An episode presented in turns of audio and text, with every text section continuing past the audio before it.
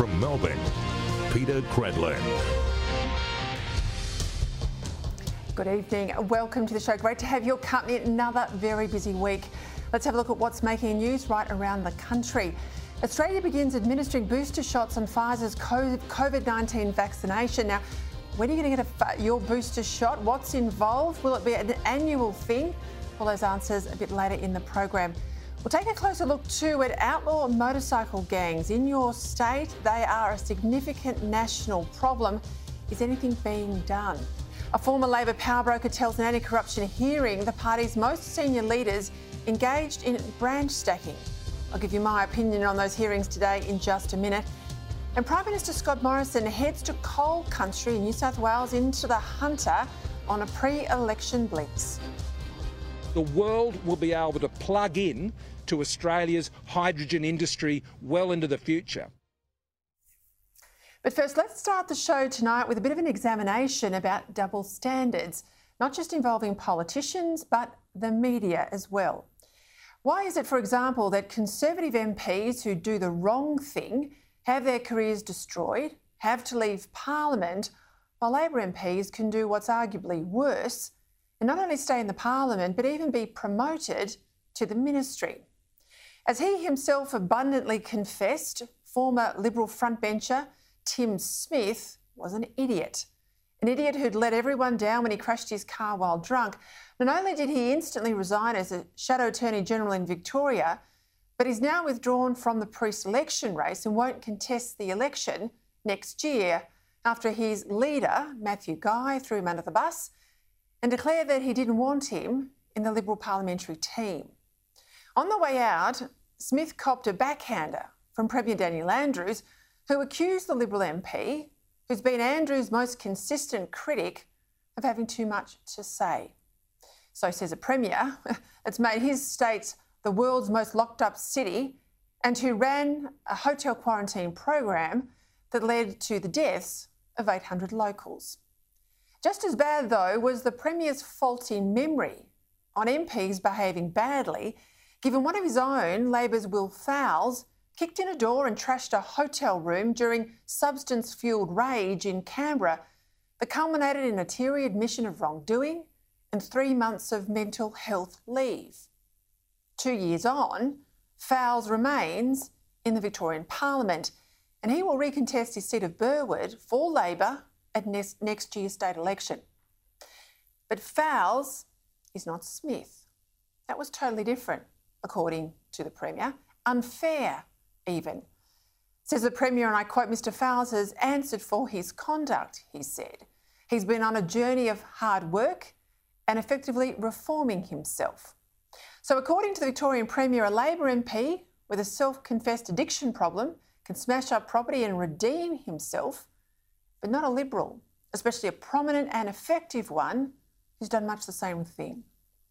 Going back a few years, who can forget federal Labor MP Craig Thomson, who allegedly stole funds from the Healthcare Workers Union to pay for nights out in the town and prostitutes.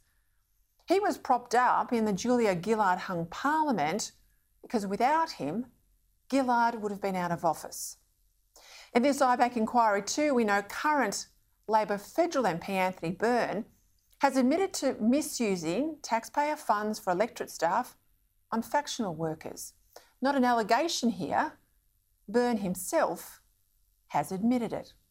Yet as it stands, Byrne is up for re election in his seat of Holt next year. But back to today in Melbourne at the explosive corruption watchdog hearings, where it all got worse for Victorian Labor as IBAC continued its investigation into branch stacking claims and the disgraced former Labor Minister Adam Somyurek took the stand. Now, Somyurek has admitted using taxpayer funded electoral staff to engage in rampant branch stacking, conduct that's almost certainly corrupt. When this conduct came to light, Somyurek exited the Labor Party and now sits as a crossbencher but still in the Parliament. But the very conduct that's got Somyurek before IBAC and effectively ended his public life was apparently the stock in trade back in the day of none other than the Premier himself. According to Somyurek in the witness box today, and I quote, The left invented branch stacking. And who was the left's chief organiser? You had Anthony Byrne as the chief recruiter uh, from the right, and um, I think Daniel Andrews was organising from the left. Now, the I Stand with Dan crowd are already hard at work ridiculing Somyurek's testimony as some sort of payback, they say, from an angry and untrustworthy man. And maybe there's a bit of truth in that. But Somyurek was credible and reliable enough once to have been made a minister by Daniel Andrews, who must have thought well enough of his one time factional antagonist and his methods to have made him a minister as soon as Andrews became Premier, and to keep him there until these branch stacking allegations came to light last year. Indeed, Andrews promoted the right's branch stacker, whom he'd known well from their days as rival factional organisers, despite the fact that Somyurek, while a backbencher, had actually received a one month suspended jail term for talking on a mobile phone and driving while disqualified back in 2009. That sounds to me every bit as serious an offence as Tim Smith's. Yet all that earned Somyurek at the time was a dressing down by the then Premier John Brumby. There was a lot else in Somyurek's testimony today to embarrass even this shameless government, including the claim that Daniel Andrews knew all about the so called red shirt scandal and he had approved it because misusing taxpayer funded staff for party political purposes was how you won elections, said Somyurek. I think I think the state of mind is well, you know, you've got a gold standard rort little grey areas are fine, but what was proposed was extraordinary. That's why I resisted. I asked for a letter. Uh, he said he'll get one from Parliamentary Services. He never did. Um, I went to the Premier. I said, Do you know what John's doing? He said, Yes. Um, words to the effect, well, you're either going to, yeah, you're either winning, yeah, do you want to win an election or not, basically. My point here is not that all MPs should be purer than the driven snow. Few human beings are. But to question why public figures on the right are held to a much higher standard, it would seem, than those on the left. And that even where there are parallels, like Will Fowles and Tim Smith, it's those on the right that end up paying a much higher political price. All right, let's head to Canberra.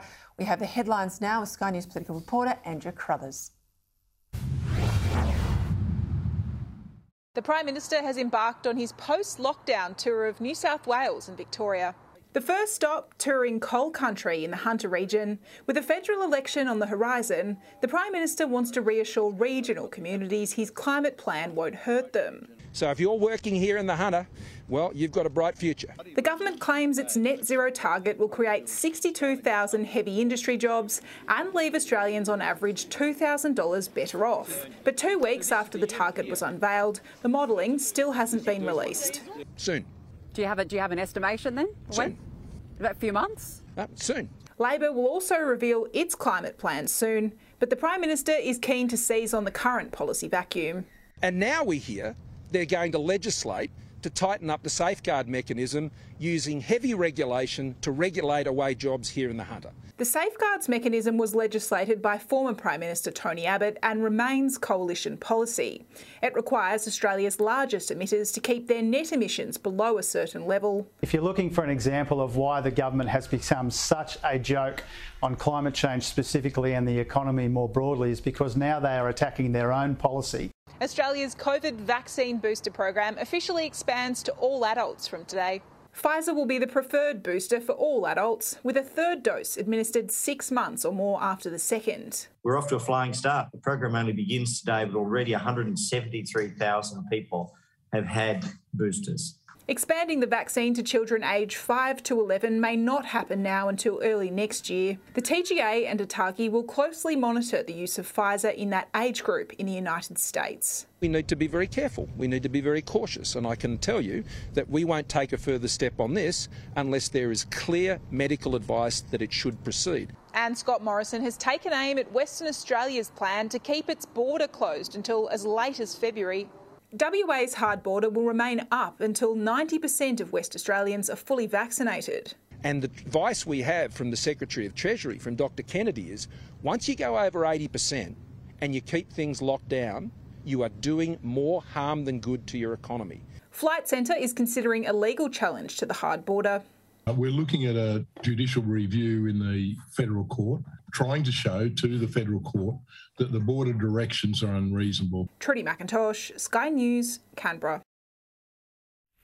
Yeah, that was my error there. Trudy McIntosh from Canberra. The Prime Minister's been out and about. Very interesting. It's the, the pre campaign campaign, is what I'd call it. Prime Minister was in the Hunter. Let's get some analysis of that and more. National editor of the Australian newspaper, Denis Shanahan, joins me now from Canberra.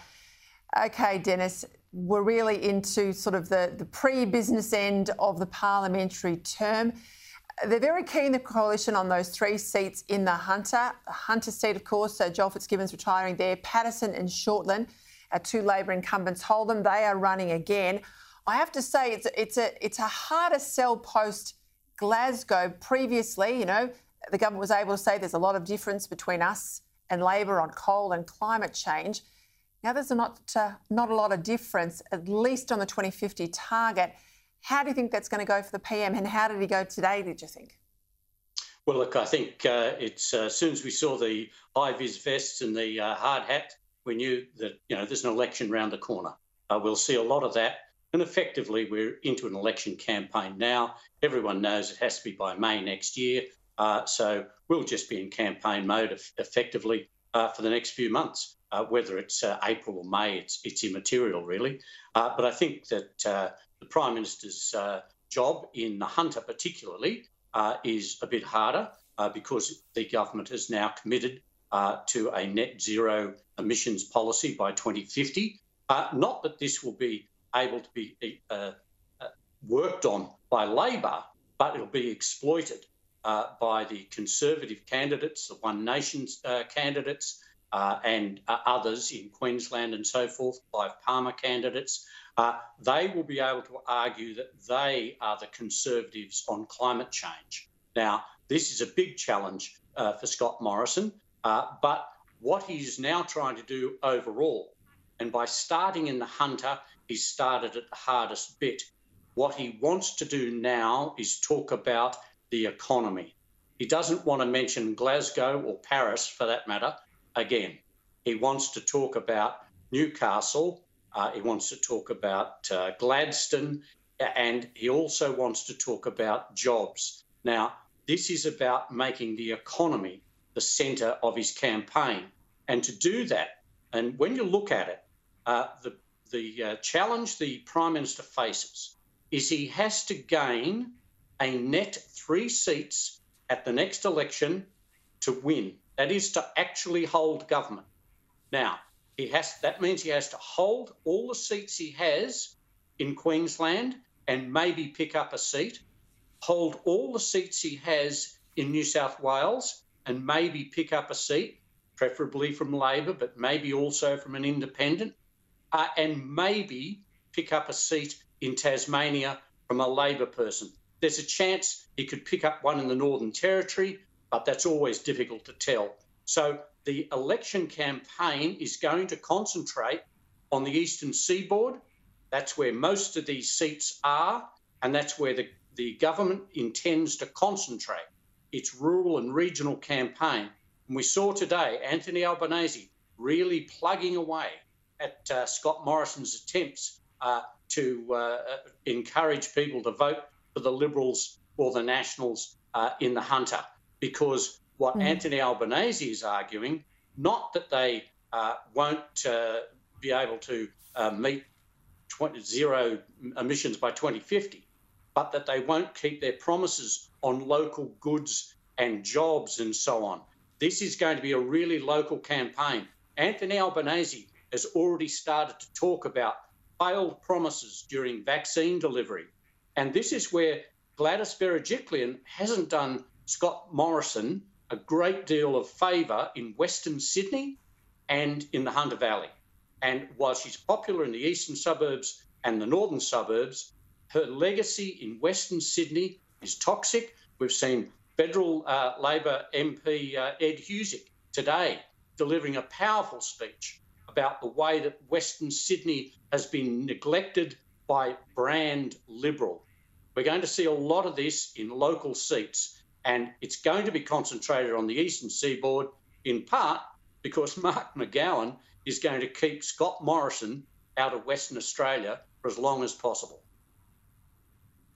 I guess the issue too for the Prime Minister, just on WA, of course, uh, Zac Kirkup took to the state election where they were annihilated beyond even opposition. I mean, the National Party is now in opposition, not the Liberal Party in the West.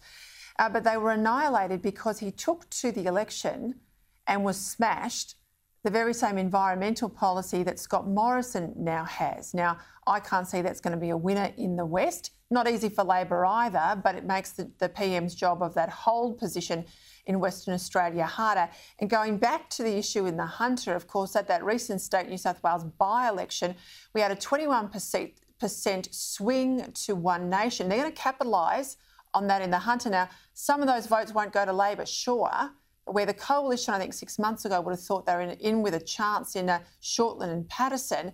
I think that's more problematic, and the winners there will be minor parties, as you say, like One Nation. So it'll come down to how well they can sandbag along the, the east and maybe pick up some seats there in, in New South Wales. I have to say, the PM I know is going to Melbourne this week after New South Wales. I think Victoria is very hard. Despite the devastation of, of two years of the Andrews pandemic, of course, Victorians are still backing in uh, the Premier over the Prime Minister, and that's the ground I think the, the Prime Minister is going to uh, want to pick up. Go to this issue of the safeguard mechanism. It's a cap, a regulatory cap on companies that make uh, significant emissions. It could be an opportunity for the Prime Minister. Let's have a listen to a bit of a, a, a fight that went on today about this particular issue.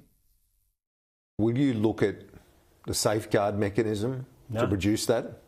There's no taxes in our plan, and there won't be. There's um, a suite of measures that are available. There's the safeguards mechanism, which is where you're heading, I think, David, which is a government policy which they promised would reduce emissions. So will you expand the safeguards mechanism?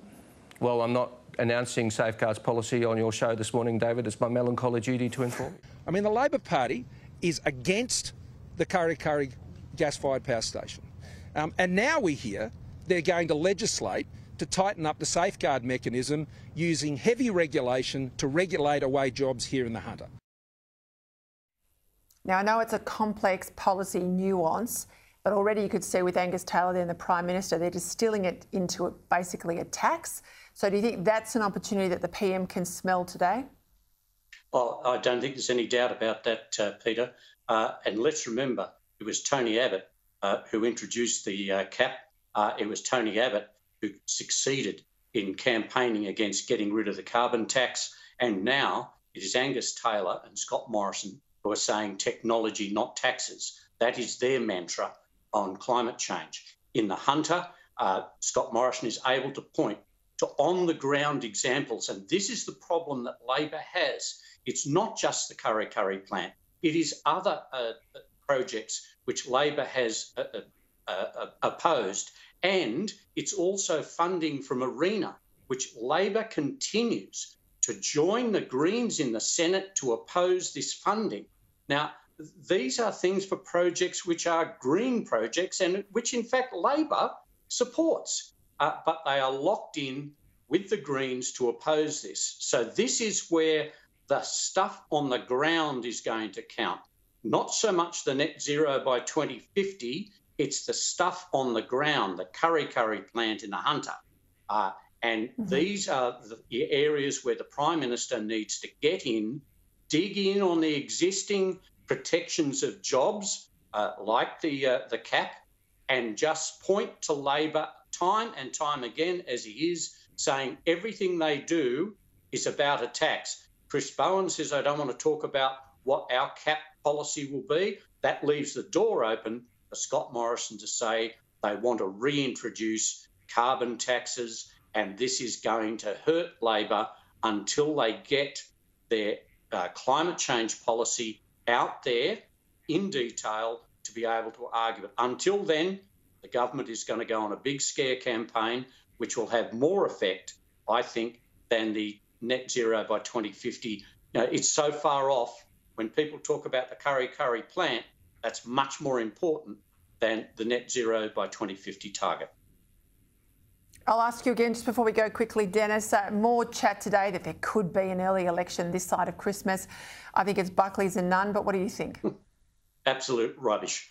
Uh, there's there's no way that we can have that. It's just not physically possible. Uh, I think that uh, as all along, the Prime Minister has been aiming to have an election next year. Of course, he's thought about it. Uh, ERC, the, the budget, uh, budget uh, raiser gang, has been meeting regularly. It's getting ready to present a budget. The Prime Minister's already said the intent is to have a budget. So the key is mm. you have a budget in April, and then you go straight to an election, and that election is in May.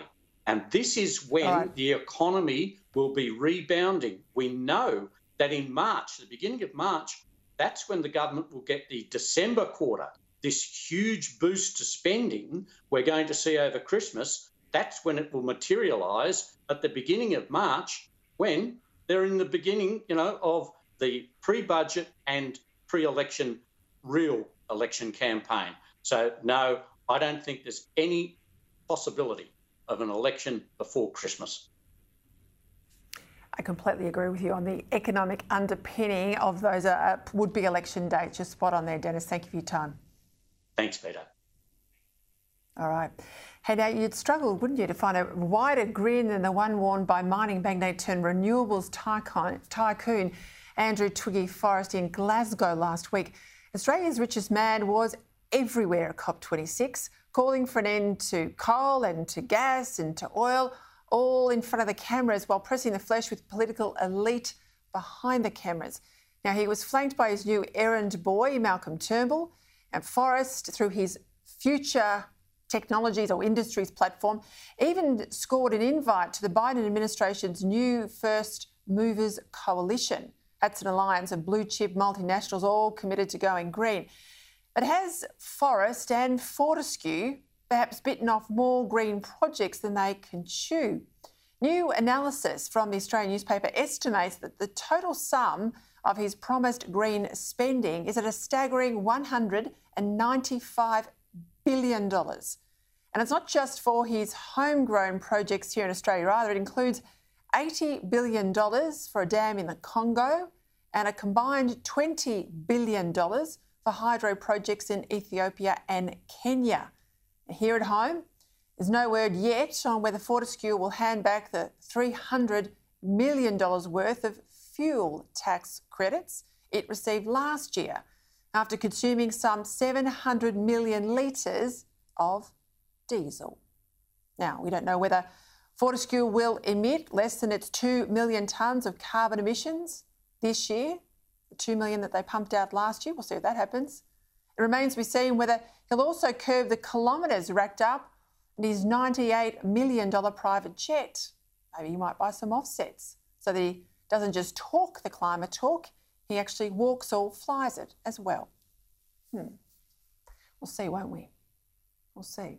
Coming up after the break, former Labor power broker tells an anti corruption hearing the party's most senior leaders engaged in branch stacking. More on that after the break. Thank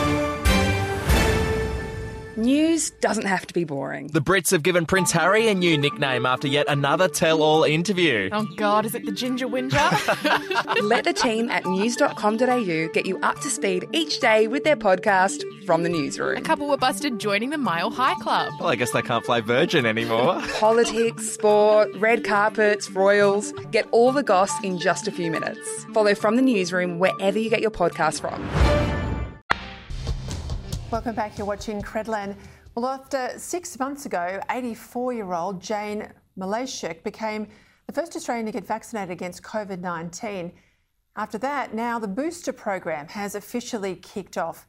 According to former Deputy Chief Medical Officer Dr. Nick Coatsworth, it's critical for the elderly to get their third jab, along with those that are immunocompromised, to help strengthen their protection against the virus.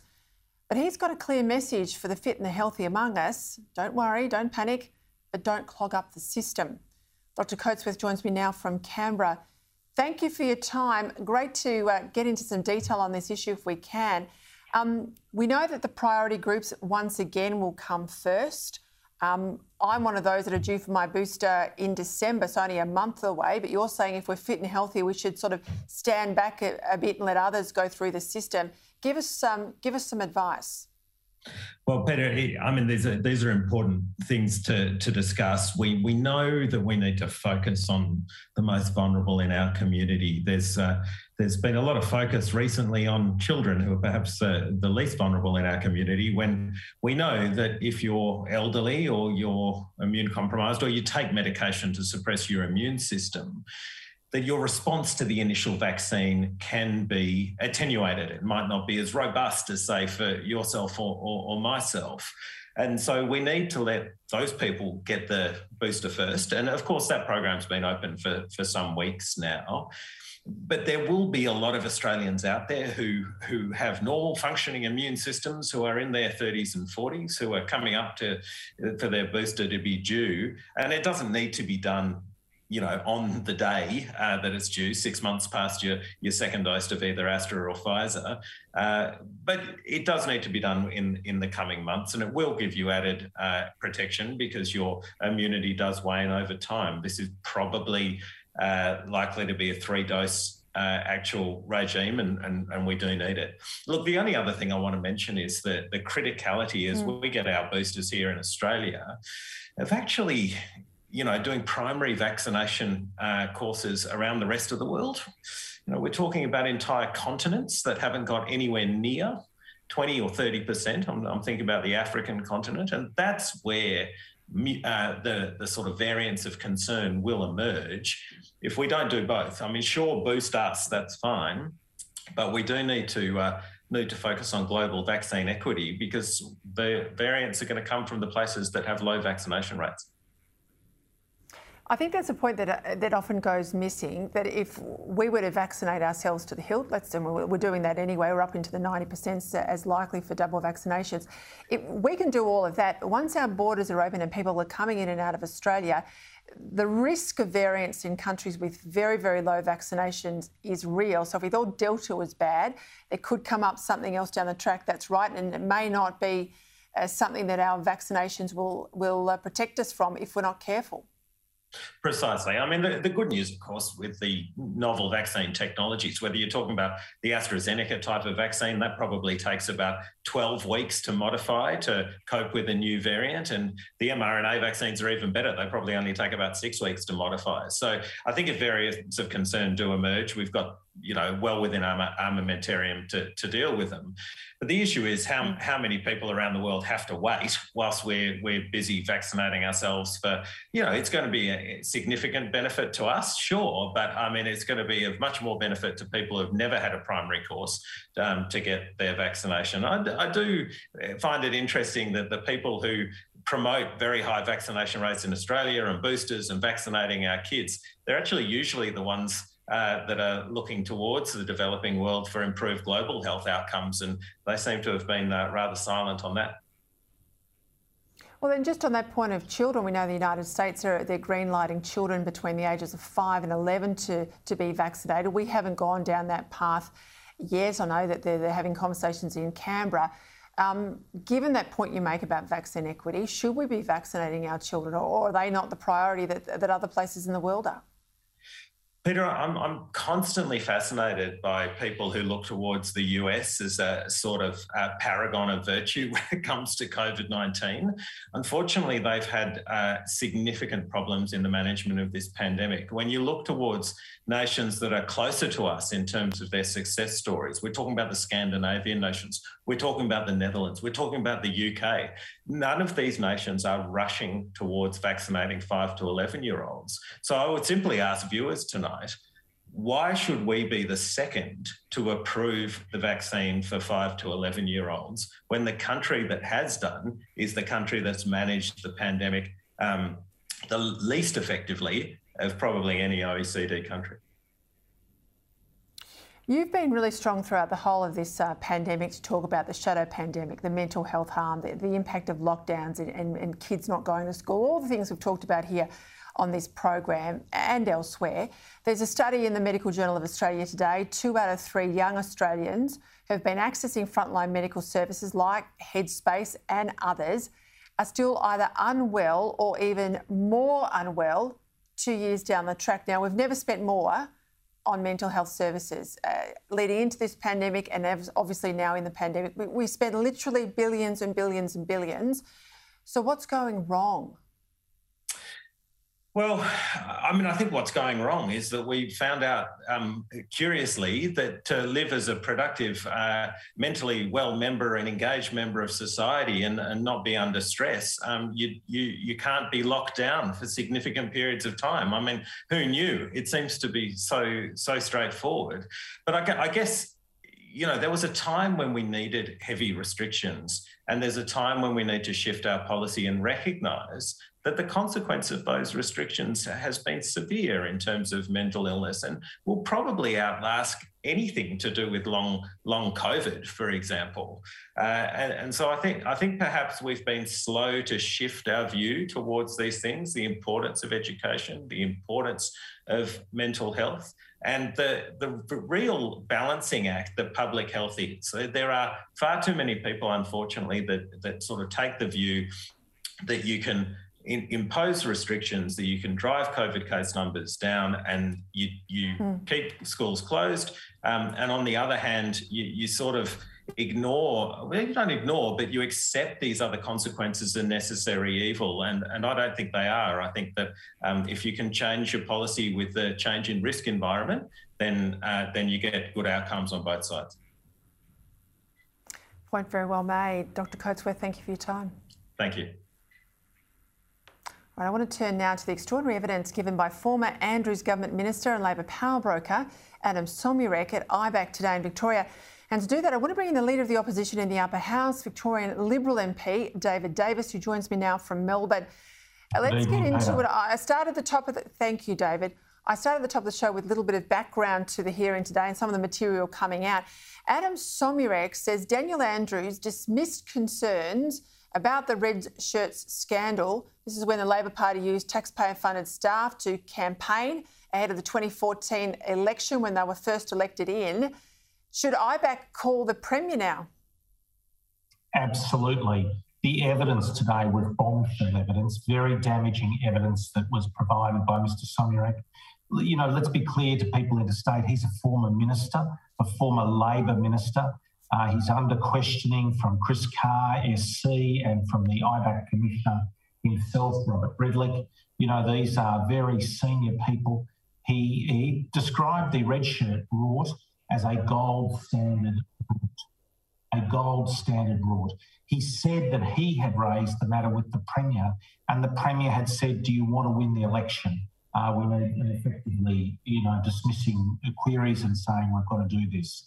Uh, this is actually extraordinary evidence. Um, and he, he, was also very clear that the Premier was deeply involved in branch stacking in the um, earlier period that was referred to.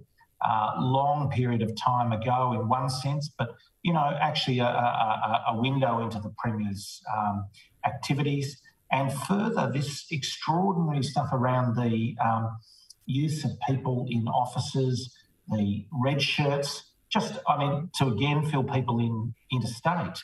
Uh, in Victoria, ahead of the 2014 election, a Liberal national government in power, Labor in opposition, used parliamentary money, hundreds and hundreds of thousands of dollars of parliamentary money, uh, to employ staff to go out campaigning formally. The Ombudsman pinged them, she held hearings, she worked through the evidence, and she forced them to pay a lot of that money back. I mean, but but since when do you get to um, you know rob a bank and then you get to pay the money back? and It's all okay. No, it's fine. It's fine. It's fine. No, it's not fine. This is about standards, and it's about the behaviour of the premier. It's about the behaviour of Labor MPs. And you know, I, I, I think this stinks to high heaven, Peta. And that's what Mr. Somyurek was in effect saying, admitting today, and he was part of it. Yes, yeah, and let me just, to be legally clear, obviously, Adam Somyurek admitted to behaviour involving himself, so that's an admission, not an allegation. Uh, what he said about the Premier was an allegation. We know that Anthony Byrne made admissions.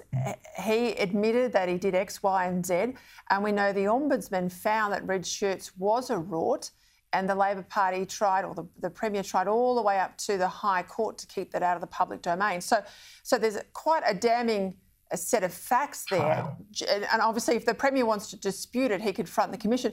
But what I find interesting, you know, go back to the Coate inquiry into the hotel quarantine disaster last year, David Davis, and we had a, a, a member of Parliament who quit, Jenny Mikakos, the former health minister. She said she pleaded with Jennifer Coate, call me back under oath because I contest what the Premier had to say. She was not recalled and the, and the inquiry was shut down this this current instance here with the conflict, potential conflict between what the Premier is saying and what Adam Somyurek is saying, the only way you can reconcile it is to put the Premier in the stand, isn't it? With sworn evidence, he has to give evidence under oath um, as to an answer to the very specific allegations that have been put by Mr. Somyurek.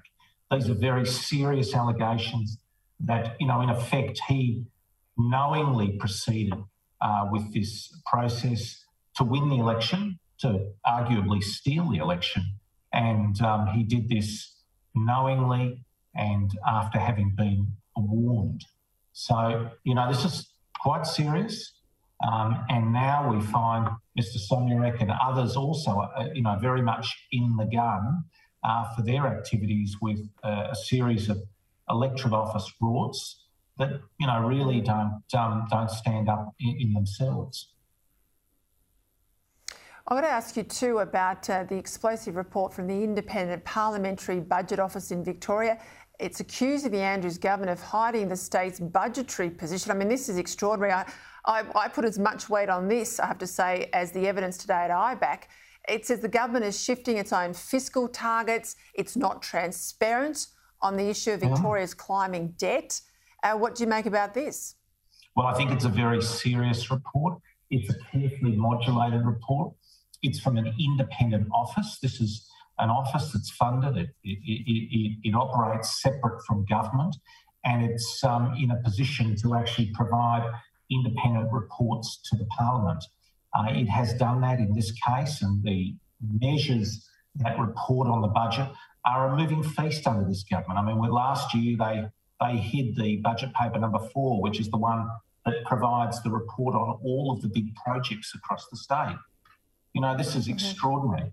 Um, hiding things and the debt into the future, massive growth in debt, not able to be properly assessed because of the moving targets, because of the government's churn with these um, with these reporting mechanisms.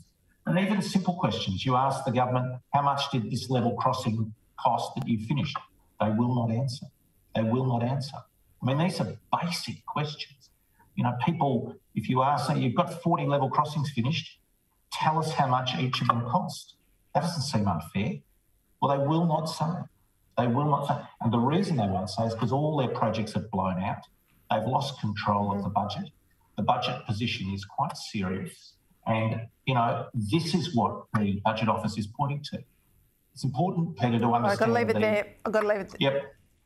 Yep. I'm sorry, David. I've got to leave it there, but no, I will pleasure. come back because your point about state debt in particular, I think we can go through some of the nuts and bolts of those numbers and compare Victoria with the other states. We've got a good position right across the board.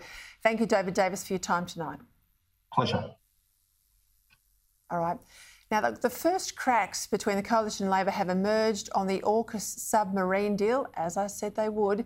The ALP's Foreign Affairs spokeswoman, Penny Wong, has told a Lowy Institute podcast that she wants a review into the handling of the AUKUS announcement if Labor's elected. Now, Wong isn't saying she wants a review of AUKUS, AUKUS itself, but read the lines here, read between them as well.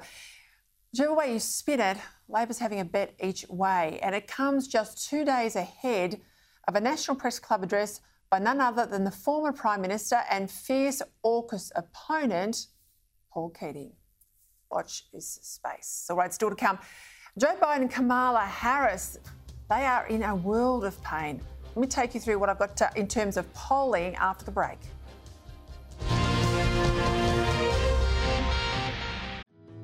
My name is Manny Carudis, and I'm a former New South Wales policeman turned investigative reporter with a passion for missing persons cases. I'm here to quickly tell you about our True Crime Australia podcast, The Missing. In this series, I look at old missing persons cases which have all gone cold in an attempt to try and uncover new information which could help see these missing people reunited with their loved ones or any form of clue that could bring these families closure. The Missing is available now wherever you get your podcasts and early and ad free on Crimex Plus on Apple Podcasts.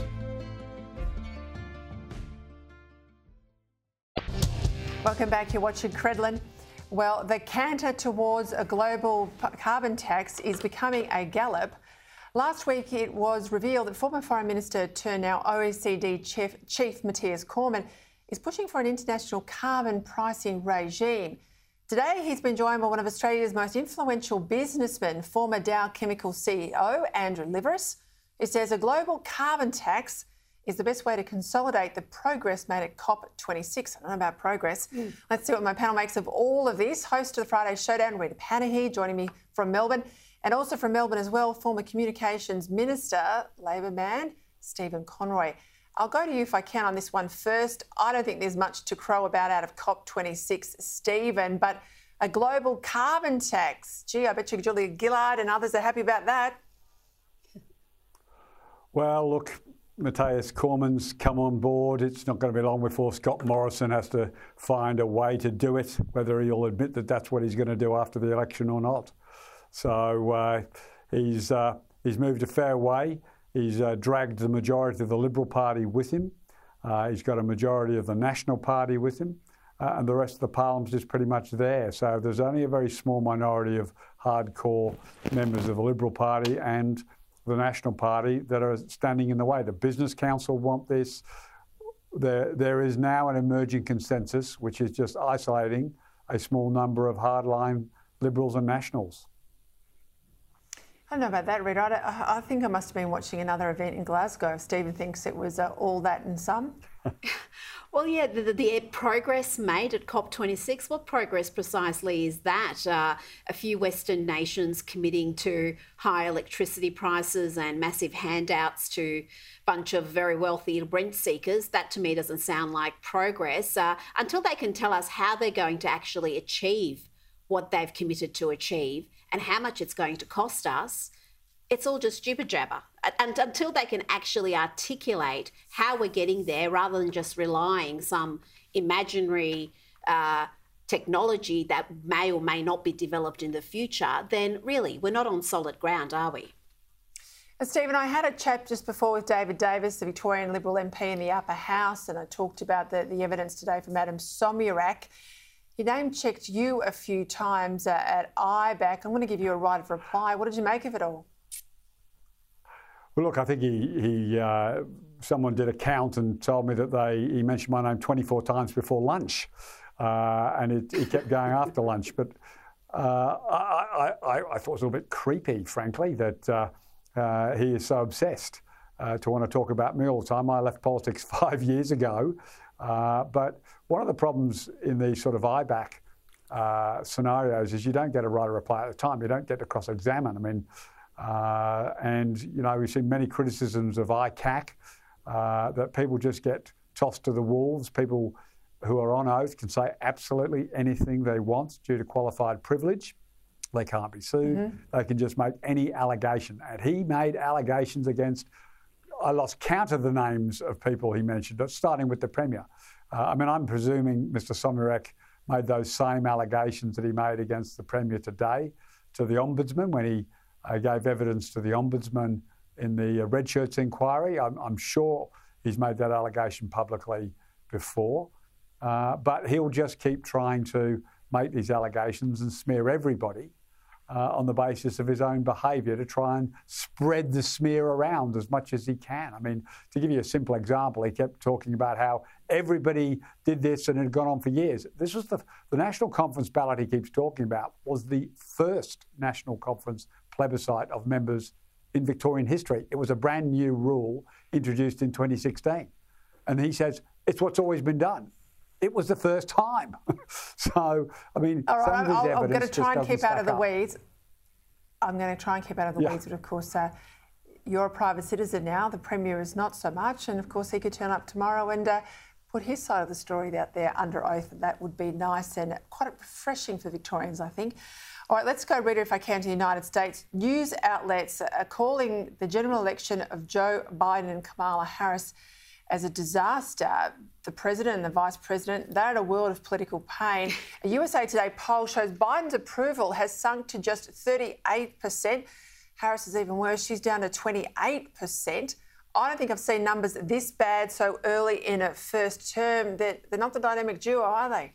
Oh, no. I, I to tell you one thing, though. In retrospect, the Biden camp were very clever in selecting Kamala Harris as his Veep because if there was anyone even remotely half competent, they would be a threat to Joe Biden right now because he is struggling. He is just every week showing us that he's not up to the job. The cognitive decline is undeniable. It's there every time you hear him speak, every time you hear him questioned he is not up to the task. And these poll numbers, despite the fact that the overwhelming majority of the media have given them cover, they really haven't held them to accountable for the multiple crises occurring in the US from the losing control of the southern border to the inflation crisis. So the fact that they've got more COVID deaths in 2021 than they had in 2020, despite the fact that the Biden administration inherited three good vaccines. So it's a disaster and the polls reflect it. Stephen, just quickly. Yeah, look, I couldn't agree more. I think since the pullout of Afghanistan, which was such a debacle, uh, Biden uh, has lost Virginia last week. Uh, if I was, you know, a Democrat, I'd be starting to worry uh, about uh, their prospects in next year's uh, midterms. Midterms, agreed. Stephen, as Rita Panahi, Stephen Conroy, thank you for your time. All right, quick break. Outlaw motorcycle gangs right around the country, but we'll look at your state, state by state. National problem, it's still significant. A troubled young woman. Her evil parents. We never had any issues between us. Has justice been done? Uh, I'm in a prison. Join journalist Richard Guilliatt as he delves into one of Australia's most gripping cases. Shadow of Doubt, a new podcast investigation from The Australian. I cannot find one of these allegations that's possible. Listen now, wherever you get your podcasts. Welcome back. Well, they're the big five of the motorcycle outlaw gangs Hells Angels, Comancheros, Bandidos, Mongols, and Rebels and all of their syndicates historically linked to a laundry list of violent crimes, including shootings and arsons. Their home is this thing called a clubhouse. It's the spiritual place where they like to meet and do many other things. Despite being banned in Queensland and South Australia and targeted by police in New South Wales, the clubhouses are alive and kicking here in Victoria, including on the suburban streets of Melbourne. Associate Professor Mark Lauchs is the best expert in the business when it comes to these outlaw motorcycle gangs. He joins me now from Brisbane. Okay, Mark, keep it nice and simple for us. It's a real worry. Why are these clubhouses so important to the bikies and their associates? Most motorcycle gang members join because they're looking for brotherhood. They build the brotherhood into social events, riding together and socialising in the clubhouse together. So the clubhouse is the heart of that group of 15 to 25 guys who belong to that particular local chapter of the Outlaw Club. So it's a very, very uh, important place and probably spiritual, as you just said. They do tend to uh, ride in packs. I was driving on the highway yesterday and there would have been about 15 Mongol um, bike riders uh, in and around my car and other cars. They're quite intimidating. I was glad it was during the day and you know, not at night. Um, they seem to have a growing presence in Victoria because not just the growth in Victoria, but because other states have, uh, in part, shut them down and sent them down to Victoria. That's my, my sense of it. Is that right? That is correct. So, criminologists would call it displacement. And the bikies who were displaced, especially from Queensland back in 2013, were the ones, that 10% who were doing most of the criminal activity. So you got a lot of the people that were appearing in the press up here before the laws came in, the VLAD laws came in, and they moved down mostly to Melbourne. Some went to South Australia, but Melbourne picked up most of the ex Queensland bikies. And you still saw people move as the other states brought in their tougher versions of the laws as well. So a lot of the politics, especially the fights between clubs, the disputes over who runs clubs, has moved to Victoria and Melbourne in particular. Does that mean there has been, since the clubhouses were shut in Queensland and South Australia, a clean-up in those states?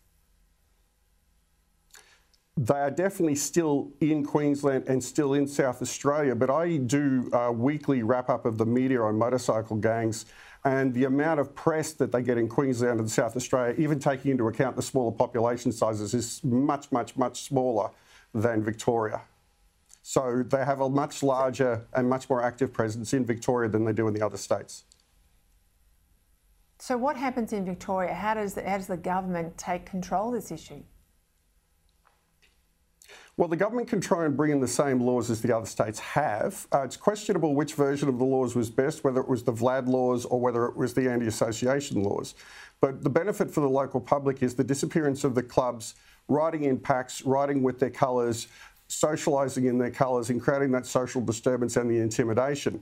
The other thing that goes away if the clubhouses go away is the collateral damage to members of the public when there's violence between clubs and they just happen to be in the wrong place at the wrong time nearby a clubhouse where shootings occur, fire bombings occur, or even near the residences that other clubs mistakenly believe one of their opponents lives at, and innocent people are the subject to a drive-by shooting. But the visual presence of the clubs has disappeared in Queensland, especially, and to a lesser extent in the other states, mainly because Queensland was first. Oh, well, you've written the policy there for the Victorian government in the next election if they're brave enough to enact it. Mark Lauchs, thank you for your time. All right, thank you for your company. Great to be with you this Monday. Long, busy week ahead. Andrew Bolt's up next, of course, but I'm back here tomorrow night at 6. Hi, it's Gary Jubelin here. Do you want a real and raw look inside the world of crime? Well, then check out my podcast, I Catch Killers, where I interview people from all sides of the law. I draw my firearm and I went into fight mode. I wanted to find and confront this gunman. I'm, I'm not getting verbal, am I? I shouldn't have trusted you. See, I'm, I'm, I'm trying to open my mind up to uh, defence. I know it's just begging to be said. Yeah, fair call, fair call. We have amazing guests every week. Search for I Catch Killers wherever you get your podcasts.